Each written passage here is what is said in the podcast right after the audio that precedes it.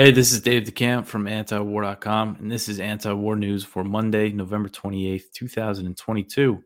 I hope everybody had a good weekend. The first story at the top of antiwar.com today Europe is getting fed up with the US. So, high level European officials are furious with the Biden administration and are now accusing the US of profiting from the war in Ukraine while Europe is facing a potential energy crisis. So this is uh, according to a report from Politico. They quoted a senior EU official who said, "quote The fact is, if you look at it soberly, the country that is most profiting from this war is the U.S.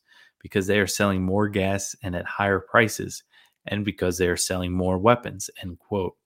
So the U.S.-led sanctions campaign on Russia has really backfired on Europe as it has ratcheted up energy prices to the point where Europeans may be facing blackouts this winter and, and rationing and things like that. And on top of this energy situation, now European leaders also fear that they will lose out on investments due to unprecedented subsidies included in America's Inflation Reduction Act, which President Biden signed into law in August. So this piece of legislation it includes 369 billion dollars in subsidies and tax breaks for what they consider green businesses, incentivizing companies to invest in the US instead of Europe. So European leaders have publicly criticized the US for the legislation. Uh, last week, I went over uh, France's finance minister said that the, the US, by doing this, was pursuing Chinese style industrial policies by introducing these subsidies. And now European leaders, you know, Germany and France, the biggest economies in Europe, are considering subsidies of their own, signaling the beginning of a new trade war. So it looks like there's going to be a trade war now between the US and Europe because of this legislation. And there was also that CHIPS Act, that microchip uh, big bill that uh, President Biden also recently signed into law that includes about 52 billion in subsidies to incentivize semiconductor manufacturers to build new, build new facilities inside the U.S. So this senior EU official told Politico that the double whammy of high energy prices and loss of trade subsidies could and loss of trade to the subsidies could turn public opinion against supporting Ukraine. This official said, quote, "We are really at a historic juncture. America needs to realize that public opinion is shifting in many EU countries." End quote. So, this Politico report said that the Inflation Reduction Act brought Brussels into full blown panic mode and is causing European officials to question if the US is really an ally. So, this is a different EU official. A diplomat said, quote, the Inflation Reduction Act has changed everything. Is Washington still our ally or not? End quote. So the EU is also unhappy that it's purchasing American gas for four times the cost of what it sold for in the US. Although the difference in price could be explained by transportation costs and the fact that it's resold by European companies. But so the US government doesn't control the price of gas that's being sold to Europe. But however, the Biden administration did pressure Europe to wean itself off of much cheaper Russian energy, uh, which in turn did benefit American gas companies. And despite leading the sanctions campaign against Russia, the US takes no responsibility for the high energy prices, even though President Biden himself did admit earlier on in the war that these policies would hurt both Americans and Europeans. He said, expect to feel it, uh, the sanctions.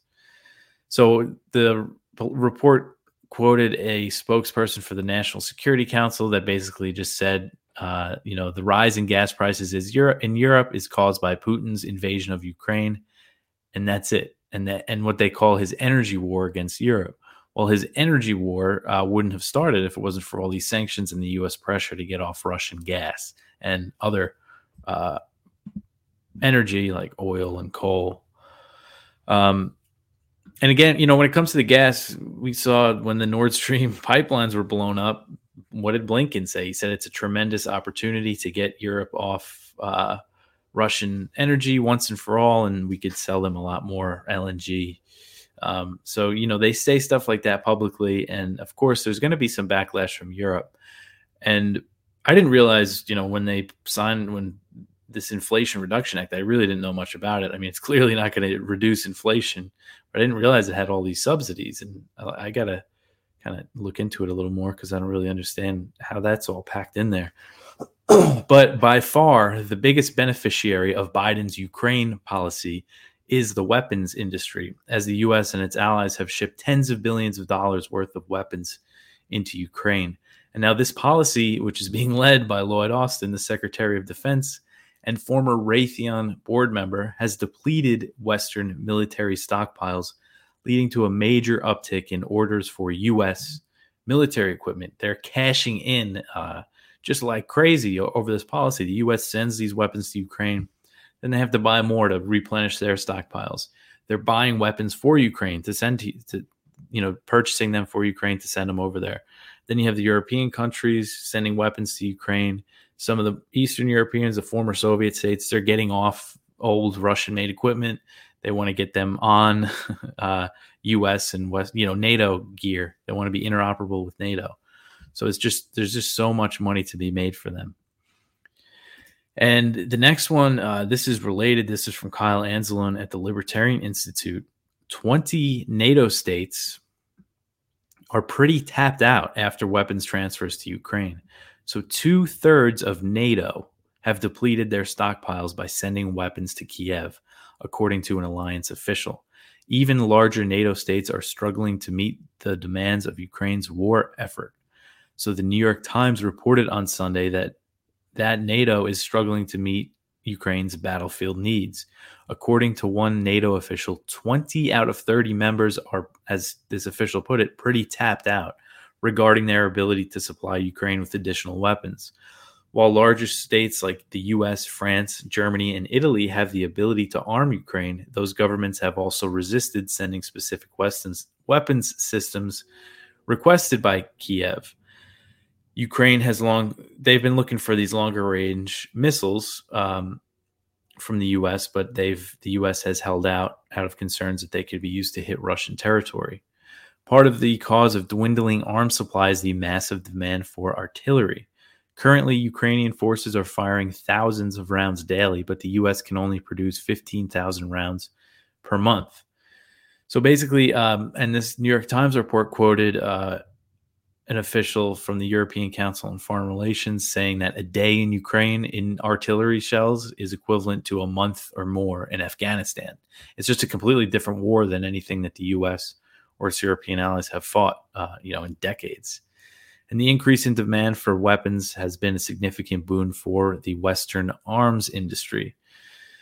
Uh, U.S. arms makers are profiting off the war, um, as I just went over, but this is, you know, it's pretty significant. If you look at the numbers of artillery, I know the U.S. seems to be running out of artillery rounds uh, for the howitzers that they've been sending. And, you know, they keep saying that they're ready to support Ukraine for the long term, for the long term. That's what we keep hearing. Stoltenberg, the head of NATO, just said it the other day. But if this war really lasts, you know, for years and years, if there's no talks and it and it drags out, um, are they really going to be able to keep supporting it uh, for as long as they say? You know, production is kind of the big thing. Can they produce stuff fast enough? But I'm sure they're going to try because of all this money that they're making. All right. Uh, so the next one top House Republicans call for Biden to send longer range weapons to Ukraine to strike Crimea. So representatives Michael McCaul and Mike Turner, they appeared on ABC News's this week on Sunday and they pledged that aid for Ukraine will continue to flow unimpeded over uh, once Republicans have a majority in the House and they're going to take over in January, the new Congress. Uh, McCaul, who he's he will likely head the foreign relation uh, foreign affairs committee in the next Congress, he also called for the Biden administration to send longer range weapons to Kiev. He said that his criticism of the Biden administration was that it's, as he put it, slow walked military aid to Ukraine by being too hesitant to provide longer range weapons. So this is his criticism is basically that Biden hasn't done enough. And he's saying that the U.S. should provide Ukraine with Army tactical missile systems. Um, those are artillery munitions, surface to surface missiles with a range of up to 190 miles. And he's saying that they should give this to Ukraine so they can hit targets inside Crimea, which Russia has controlled since 2014. Now, Ukrainian attacks on Crimea will likely lead to a you know major escalations from Russia, as they've showed us. Moscow did not start launching large scale attacks on energy infrastructure until October, which followed the truck bombing of the Crimean Bridge. So maybe they planned on doing it uh, for a while, and then the, the truck bombing happened, and they used it as an excuse to launch the energy, the strikes on energy infrastructure. But either way, it shows how seriously they take these Ukrainian attacks on Crimea.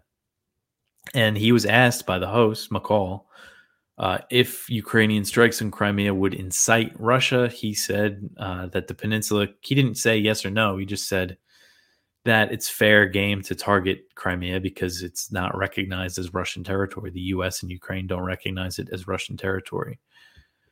So both McCaul and Turner, they insisted that Republicans will support continuing to arm Ukraine, but said that there is growing support for more oversight. So when discussing, you know, these comments from Kevin McCarthy, who's likely going to be the House Speaker, saying that the, that they're not going to write a blank check for Ukraine, these two basically said we're going to keep sending them aid, but there's going to be accountability, and we're not going to send them a blank check.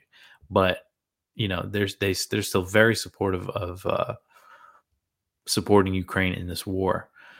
And then I just mentioned um, that bill that was introduced by Marjorie Taylor Greene and a group of House Republicans, a small group. I know Thomas Massie and Matt Gaetz. I forget the other two, but I'm pretty sure they all voted against that $40 billion Ukraine aid bill, and they're against sending more weapons to Ukraine. But again, that's just a small group. Um, but they introduced a bill that would audit the funds Congress has approved to spend on the war. The legislation is likely going to be voted down if if it comes to a vote during this session of Congress. But uh, Greene said that she would reintroduce the bill in the next Congress. All right. Uh, the next one is about the Turkish offensive in Syria. So the U.S. is mediating between the Kurdish SDF, which is the Kurdish, the U.S.-backed Kurdish forces in northeast Syria, and Turkey to prevent a ground offensive. And this is according to Kurdish media reports. And this is from the Cradle. Uh, they're a pretty good uh, source for this region of the world. So, Turkey has reportedly laid out its conditions for refraining from a ground offensive against the US backed Syrian Democratic Forces. That's the SDF. According to local sources, the Turkish bombardment, although ongoing, has decreased significantly as of the last few days. This report is from November 26th, so Saturday. So yeah, things did. Turkey really launched major airstrikes on last week, starting Sunday, and they continued for days. Does look like Thursday, Friday, maybe they they declined a bit. Um, so they're saying that they've decreased significantly. The, the sources added that this is due to the current U.S. mediation between Turkey and the Kurdish militant group. And there's been contacts between uh, the top Turkish general, top U.S. general, and then there was a meeting on November 24th between Turkey's defense minister and the U.S. ambassador to Turkey, um, where some discussions were taken took place on this issue. And according to these reports, during this meeting, the U.S. ambassador reportedly offered a 30 kilometer pullback of Kurdish forces to prevent Turkey from launching its promised ground offensive. So Erdogan's been saying he wants a buffer zone on the border in Syria and I guess uh, the U.S. this is what they're offering is to pull back a bit, um, so Turkey doesn't come in. And according to the to a Kurdish media report, Ankara has Ankara has not only demanded a 30 kilometer withdrawal of the SDF from Turkey's borders, but also that all members of the Tur- Kurdistan Workers' Party, that's the PKK, in Syria be handed over to Turkish custody.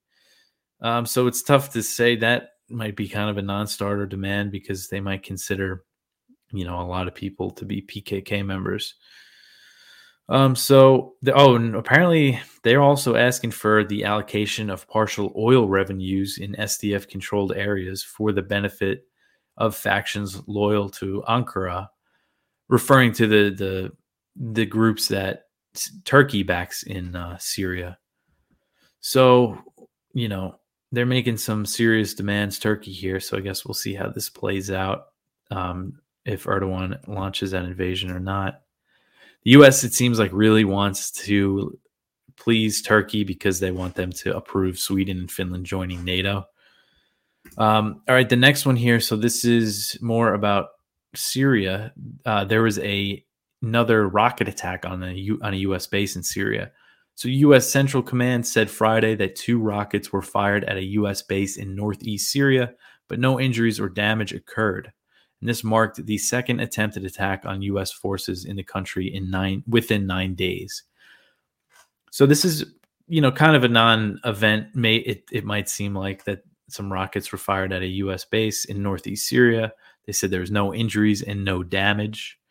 And then the last known attack took place on November 17th at the U.S. base in Green Village in northeast Syria. Also resulted in no injuries or damage. Uh, but the U.S. has previously, you know, used these rocket attacks to, to launch some pretty serious airstrikes. Uh, back in August, there was a drone attack on a U.S. base in Syria. No damage, no injuries. And then a couple days later, the U.S. launched airstrikes against a Shia militia never presenting any kind of evidence at all that they were responsible. No way to prove it. Um, and that set off a tit for tat escalation that left at least four fighters dead. There are higher estimates that more were killed, up to 10 people were killed in these U.S. airstrikes, and three U.S. troops wounded. So, really, these rocket attacks just show the danger the, of the U.S. presence in Syria, how it, at any time uh, a, a major conflict could erupt between the U.S and all sorts of forces in Syria. A lot of people want the U.S. to leave.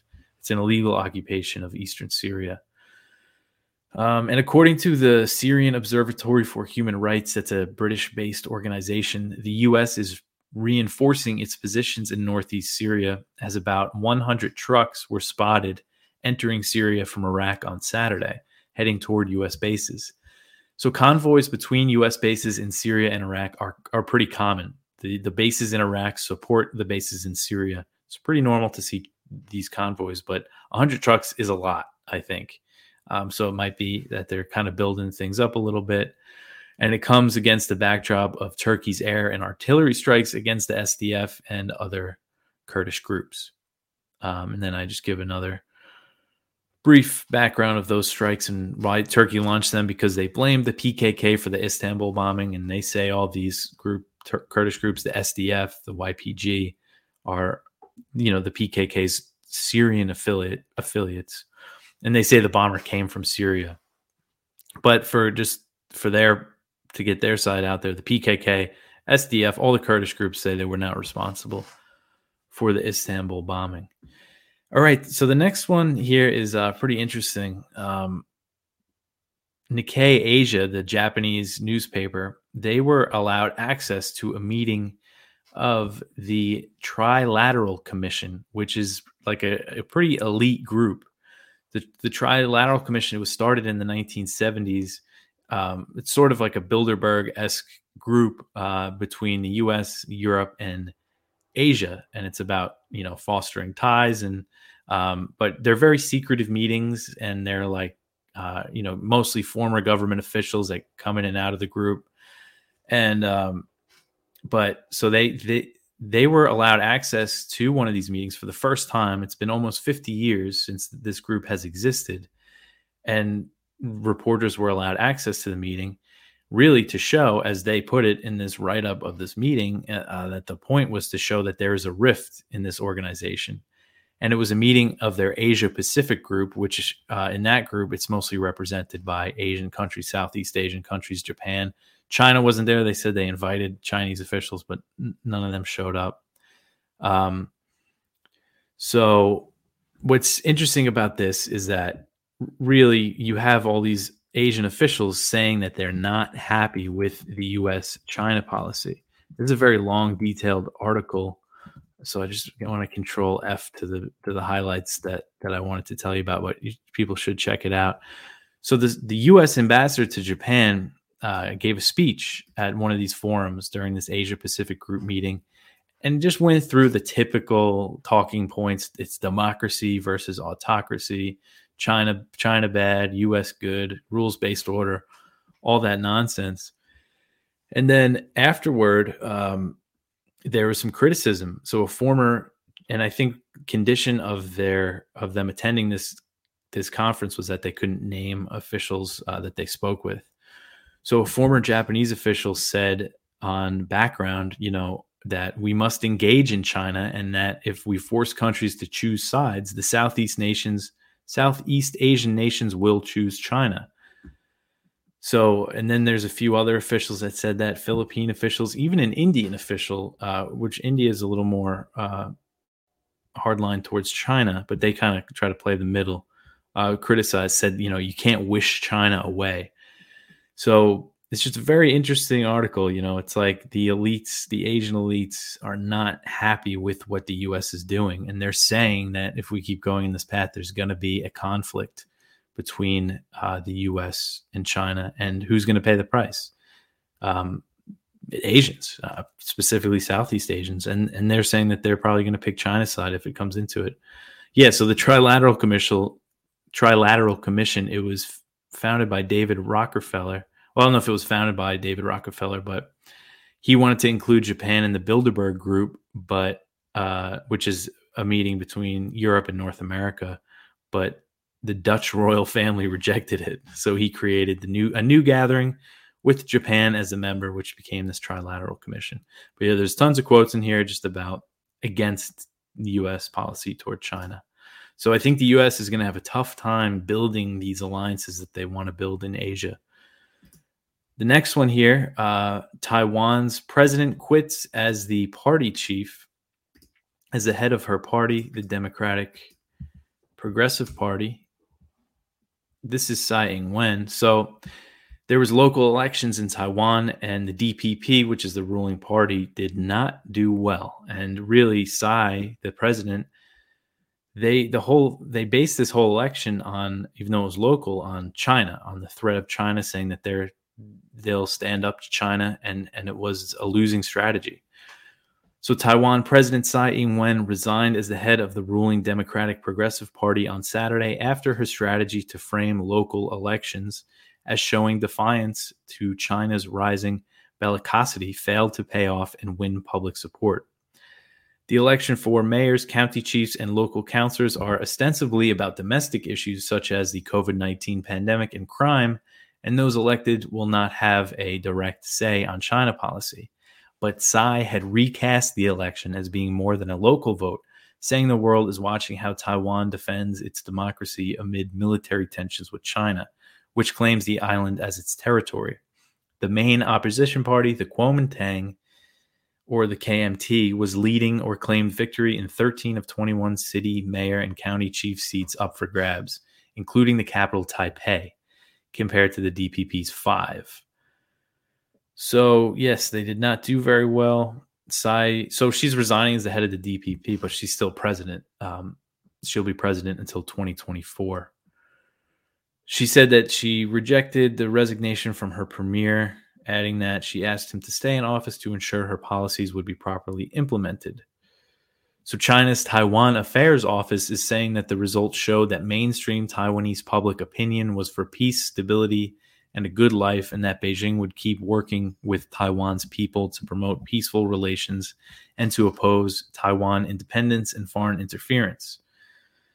So, both the DPP and the KMT. So, what's interesting about the Kuomintang is that it is the party of Chiang Kai shek. It was, you know, who who back when the Kuomintang was a military dictatorship that ran Taiwan. But now they are the more Beijing friendly party. Uh, they favor closer ties with China, that they do deny being pro Beijing. Basically, they believe in the one China policy, but differently. They think that they're, you know, the rightful government of China. It's kind of reversed. And, you know, from Taiwan, that they should be the government of China, as China thinks they should be the government of Taiwan. But the DPP is more independence minded. Although Tsai hasn't formally declared independence, that's a move that could almost guarantee uh, Chinese military intervention. Um, so, the, but the Kuomintang has accused Tsai and the DPP of being overly confrontational with China and of trying to, to besmirch the party for being red, which is a reference to the colors of the Chinese Communist Party. Um, so yeah, it's interesting. And now it is important to note this is a domestic election, so it wasn't really about relations with China, and that's a, a take that I saw in some Taiwanese media was that kind of by making it about China and losing, Tsai is kind of showing the world, uh, maybe falsely, that people uh, don't like her policies on on China. Um, but at, when it could be more so that they preferred something different domestically. Um, but in any case, it definitely shows that um, they're not all on board with uh, what what she has been doing. Um, all right. So the next one, Ben Gavir, he is the hardliner, the Israeli uh, far right leader in the coalition with uh, Netanyahu. He is needed to for Netanyahu to form this coalition, and he is going to be the new security minister uh, under this new coalition deal. I don't think it's totally finalized, but it looks like um, Benjamin Netanyahu's Likud party has signed its first coalition deal with Ben Gvir's Jewish Power Party as it seeks to build a new Israeli government with far right parties following elections earlier this month. The agreement, which would only come into effect if Likud reaches a similar deal with other parties in order to secure a parliamentary majority in the Knesset, would see Ben Gvir appointed to the new role of Minister of National Security with significantly extended powers. So this would give him a lot of power. Um, and they're going to expand the role of what security minister has control of to more law enforcement agencies and things like that. Um, so yeah, this coalition government, it's going to be pretty bad news for the Palestinians. Um, this article is from Middle East Eye, by the way. They have good stuff about the Israeli elections. All right, so the last news story here the U.S. grants Chevron a license to pump oil again in Venezuela. So this is follow, following up on a story I went over in the last show uh, that the U.S. has granted Chevron this limited license in which is this is the most significant easing of sanctions on the country since they were imposed by the Trump administration. And this move came after the government of Venezuelan President Nicolas Maduro signed a deal with an opposition coalition to unlock about 3 billion in Venezuelan funds that were frozen by US and European banks. Under the deal, the funds will go toward humanitarian and economic development projects. So, according to the Treasury Department, the license granted to Chevron prohibits the Venezuelan state oil company, PDVSA, from receiving profits from any oil sales by Chevron. And the license is only limited to Chevron. It does not allow other companies to work with PDVSA. So the Treasury Department said that all other sanctions on Venezuela will remain in place and that the U.S. will vigorously enforce these sanctions. So um, it is uh, an easing of sanctions, but there's still a lot of sanctions on Venezuela. And Biden administ- administration officials are saying that the license is good for six months, but it could be revoked or amended at any time if Maduro stops talks with the opposition coalition. And those talks have been taking place in Mexico.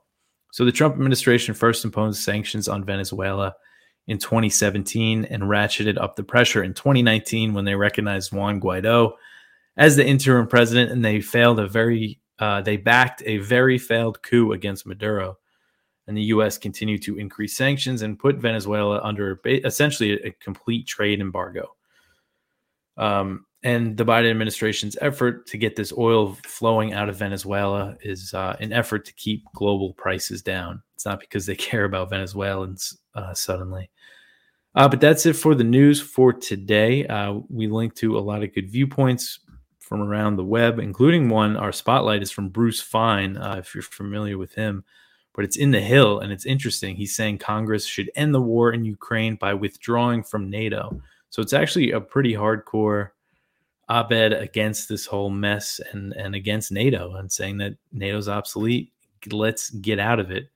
Um, so yeah, go check that out. But that's it for me for today. I'll uh, catch you tomorrow with some more news. Like, subscribe, subscribe, comment on YouTube, Odysee, and Rumble. Listen to the audio wherever you listen to podcasts. You can leave a review on Apple Podcasts. That stuff really helps. Share on social media, all that good stuff. Uh, thanks for listening. I'll talk to you tomorrow.